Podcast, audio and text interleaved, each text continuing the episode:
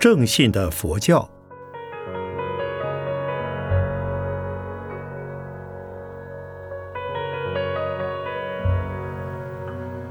圣严法师著。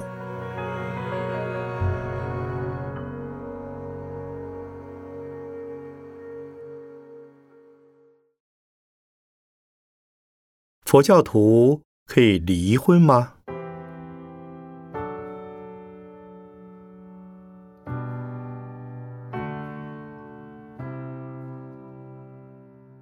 离婚的问题，在佛典之中也不容易找到明确的根据。不过，佛教主张婚姻的美满及婚姻的责任。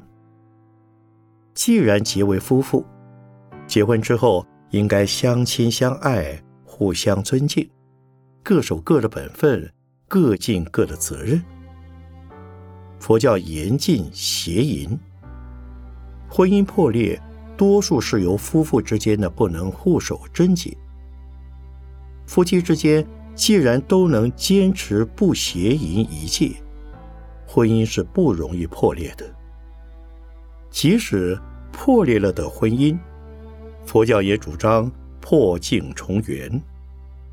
所以，佛陀虽不许比丘弟子们介入婚嫁的事件。但仍许可比丘们为若男女先已通，而后离别还和合，因为男女的离婚对于彼此的心理都有不良的影响，尤其对于儿女的抚育，更要负起道德上的责任。根据这一论点而言，也可以说佛教是反对离婚的。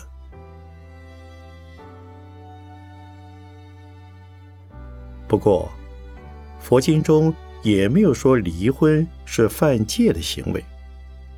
所以，万一由于感情的冲突、趣味的不投，乃至是出于虐待等的重大理由，在忍无可忍的情形下，是可以离婚的。如果是为了满足情欲的理由而离婚，那是不道德的。也不是佛教所许可的，故也是罪恶的。因为夫妻的离异，最倒霉的是他们无辜的儿女。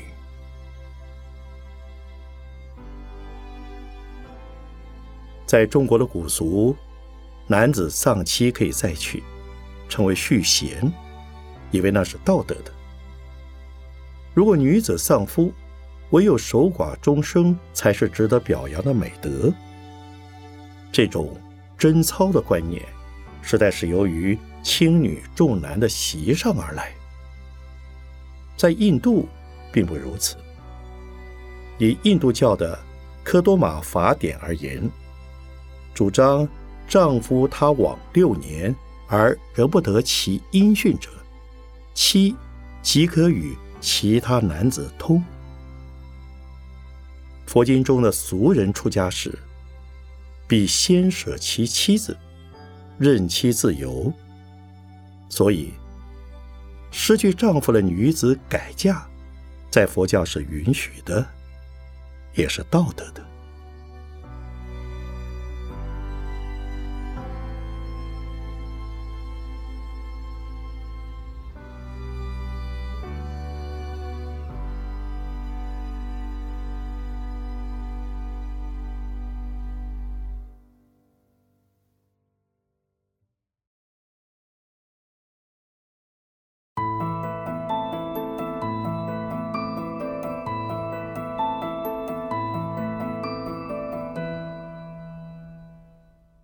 佛教以为婴儿可以信佛吗？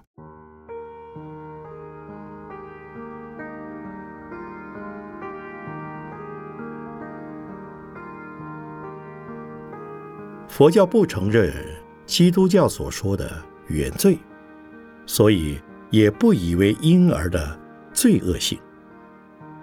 如果婴儿有罪，那是他们在过去生中的行为造作。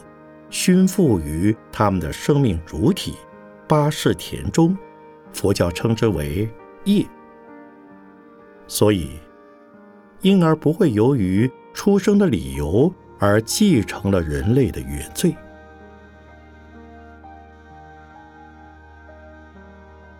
婴儿期间尚没有自我判别的能力，信仰佛教的皈依仪式必须是出于自我意志的宣誓，否则便不算皈依。佛教主张，七岁以上的儿童才可以出家。准此而言，皈依三宝的仪式也该到七岁以上，并且已有自我判别的意志之时才可以举行。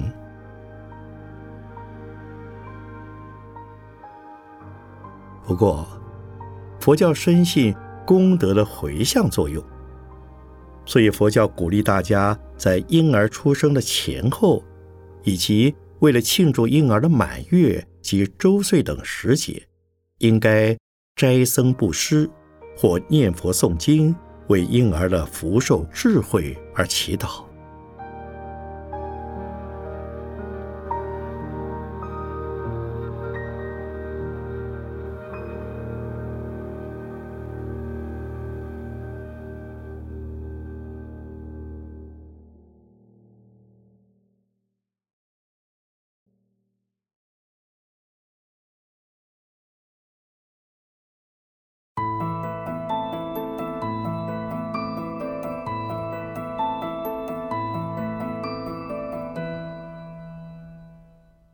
佛教反对节制生育吗？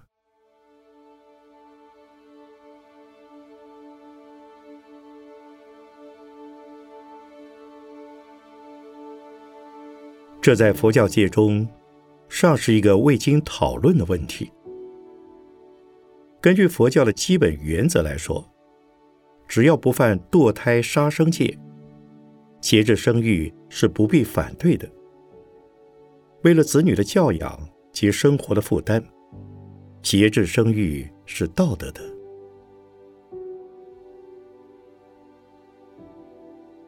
正因为佛教严禁堕胎，佛教以堕胎与杀人同罪。不论被堕的胎儿已经成型或尚未成型，凡是堕胎便犯杀人罪。所以佛教反对。以堕胎作为节制生育的手段，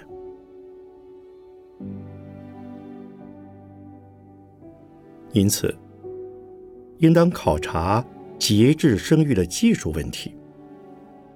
佛教相信，中阴身的进入母胎，是在父母和合的当时，见了父母和合的情态，便起颠倒想，爱父的。入胎则为女婴，爱母的入胎则为男婴，并且只取父亲射出的精子及母亲的卵子为我。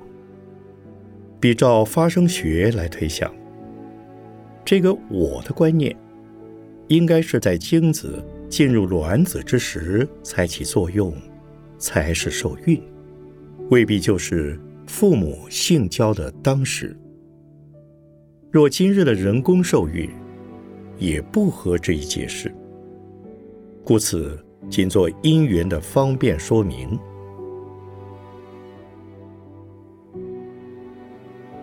那么，主要节制生育所应处理的阶段，需在精子尚未进入卵子之前，否则即成堕胎的杀人罪。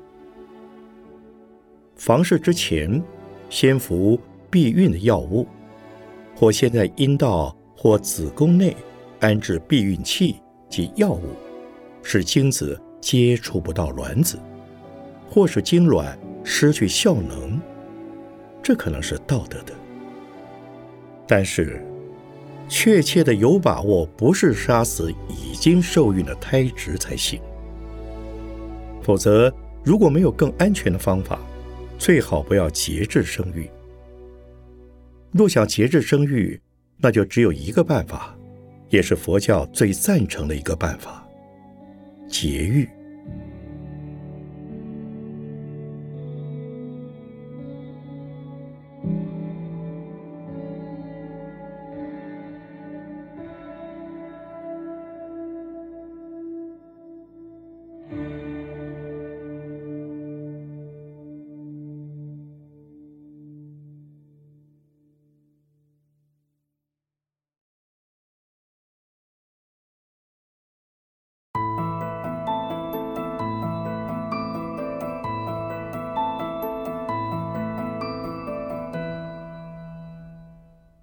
佛教徒有国家观念吗？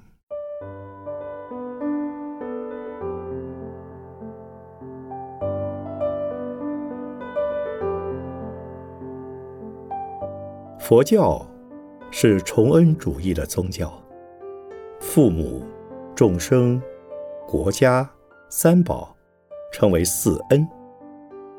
孝养父母，广度众生，爱护国家，恭敬三宝，不是为了求取什么，完全是为了报恩的动机。所以，对一个正信的佛教徒，不容怀疑他的国家意识。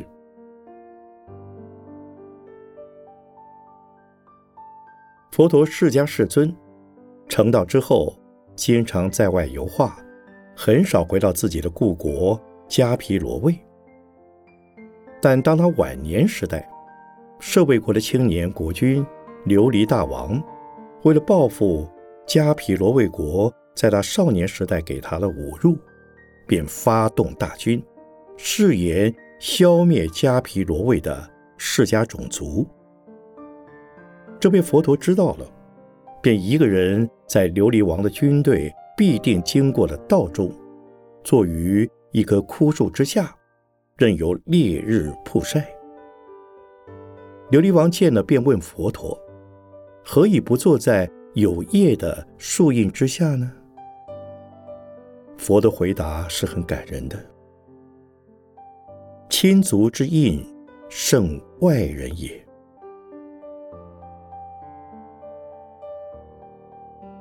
就这样，琉璃王进军了三次，三次都见到佛陀坐在枯树之下，所以也撤退了三次。到第四次，佛陀知道这是释家族的共业，也是无法挽救的定业。虽然同情与惋惜，也是爱莫能助。琉璃王第四次进军时，佛陀才放弃了。挽救故国厄运的努力，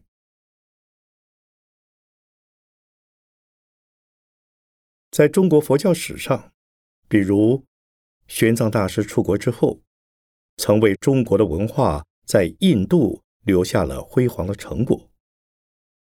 虽在印度受到了崇高的敬仰，但仍念念不忘返回祖国的怀抱。法显大师在西兰时。有人供养他一面中国的白绢扇子，他在异地见到了祖国的东西，竟然激动得泪下满目。这种热爱祖国的情怀，实在也是佛教精神的流露。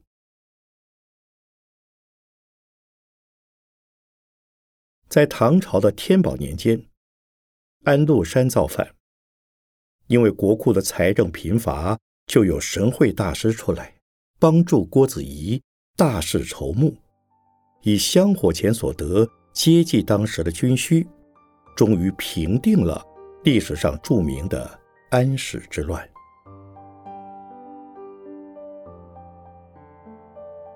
明朝的开国之君朱洪武推翻了蒙古人的统治，建立了汉人的政权。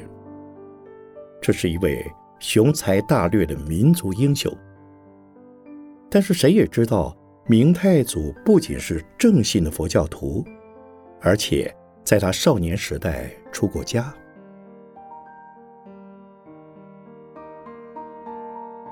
近代有一位宗阳法师，是中山先生的知友，他对国民革命也曾付出了许多的贡献。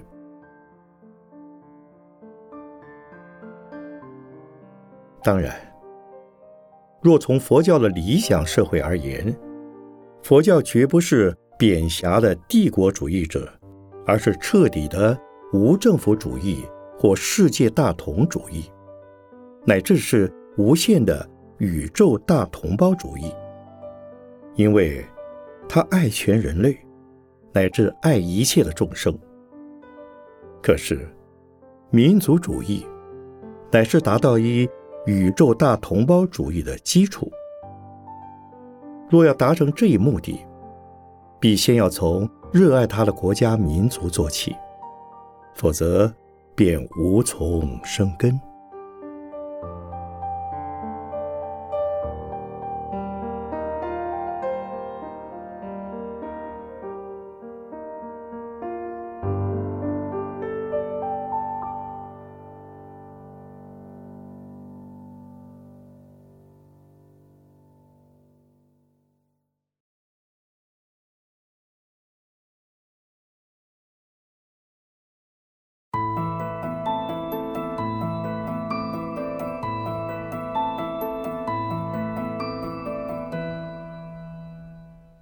佛教徒能够参加军政工作吗？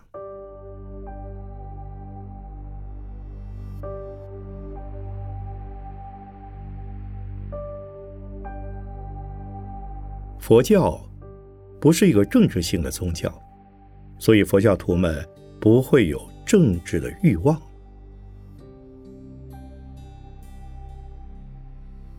但是。政治的原则是治理众人的事。佛教徒既然也是众人之一，自亦不能脱离了政治而生活。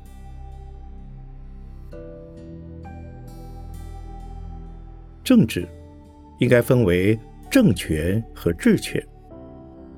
政权属于人民，治权属于政府。佛教徒至少应该享有。政权的权利，比如选举、罢免、创制、复决等，佛教徒是必须参加的。近代中国高僧太虚大师曾主张问政而不干治，这是值得重视的。僧尼的职责是修行与弘化，直接从事于治权的掌握与执行。那是不应该的。对于政权的过问，乃是切身利害的问题，所以是应该的。根据这个原则，僧尼当可参加各级代议士的投票与候选，以其能将佛教徒的意见贡献给国家的建设。否则的话，即使佛教徒的权益也将被人忽视。这在释迦世尊的当时，也常以宝贵的意见贡献给国王与大臣。当然，如果是为了急求出离三界而出家的人，纵然是政权的权利，也可放弃。无奈在今后的社会，却又必是认识深山最深处，也因无计必争遥的局面。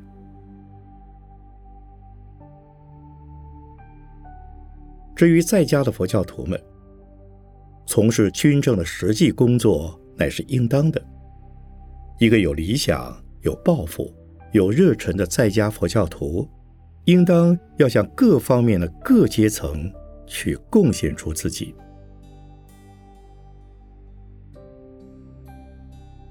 不过，根据佛制的戒律，僧尼可向军人说法。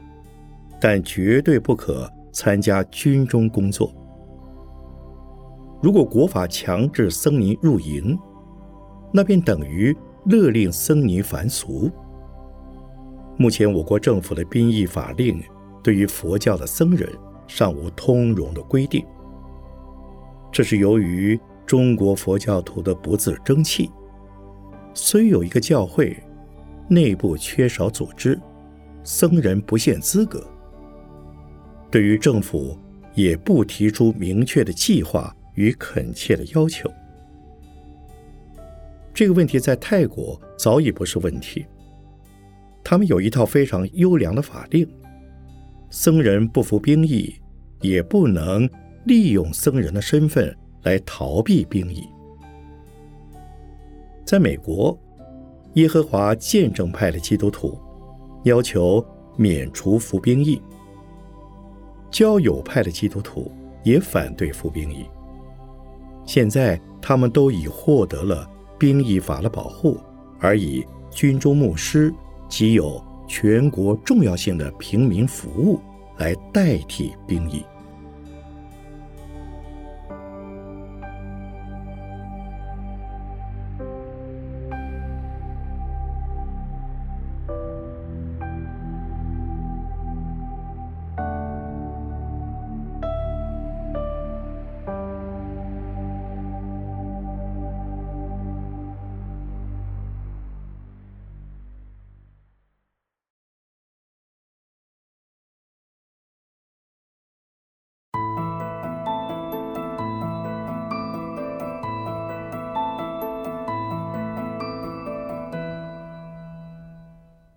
佛教是和平主义的宗教吗？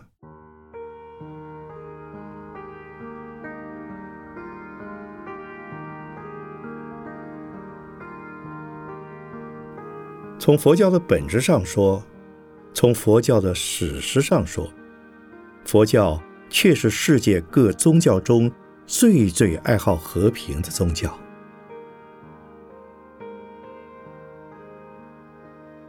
佛教主张慈悲主义，能给予他人乃至一切众生之乐，称为慈；能拔济他人乃至一切众生之苦，称为悲。在慈悲主义的实践下，不会见到可嗔可恨的人，只有见到可怜可悯的人。所以，在佛教徒的观念中，战争是最最残忍的事。宁可牺牲了自己的生命，贡献出自己的生命来感化强暴，来赢取和平，也不愿以牙还牙。以暴易暴地从事战争，在佛教史上，佛教徒们常常遭受到异教或政治的迫害，除了从容训教，从未有过暴力的反抗。比如佛陀时代，释迦族的迦毗罗卫国受到舍卫国琉璃王的侵灭之时，当时。迦毗罗卫的统治者是佛陀的堂弟摩诃南，是虔诚的佛教徒。以当时释迦族人的武功来说，不但可以抵抗一阵，根本可以打败琉璃王的。但他们不愿流了他人的血，他们没有抵抗，便把城门打开，向琉璃王投降了。但是，琉璃王并不因释家族的投降而就赦免释家族人的生命。在这种情形之下，摩诃南便向琉璃王要求，让他潜到水底去。当他未出水面之前，任由释迦族人逃亡；待他出水之后，再把未及逃走的释迦族人集体屠杀。琉璃王答应了，但是摩诃男潜入水底之后，再也不出来了。看看释迦族人都要逃光了，派人下水查看，发现摩诃南把头发系紧在水底的树根上，早已淹死了。为了所信的宗教。为了手持不杀生的和平主义，释迦族人宁可投降被杀；为了挽救族人的生命，摩诃南宁可自沉水底而壮烈的牺牲。终于也大大的感动了琉璃王，停止了他的屠杀计划。这则故事很可以说明佛教。是和平主义的宗教。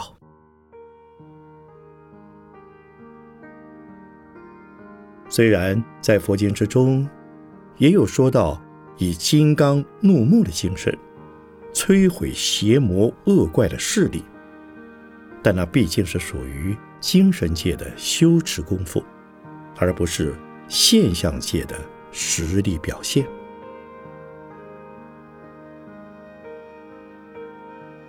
不过，菩萨为了适应各类众生的根性及各种环境的需要，化现的姿态是可以活用的。比如《华严经》善财童子的五十三参之中，就有从事于烽火战争及严刑峻法的菩萨；观世音菩萨的三十三应化身中。也现有大将军身，在《于伽菩萨戒本》之中也说：菩萨如果见有恶贼为了贪劫财物而要杀很多的人，或者有人要杀以正圣果的大小圣圣人，菩萨为了不使那个杀人者因了杀死多人或圣人而堕无间地狱，宁可自己先把他杀了，让自己堕地狱。这种出于悲悯之心，而非出于贪心及嗔心的杀人，佛教。是许可的。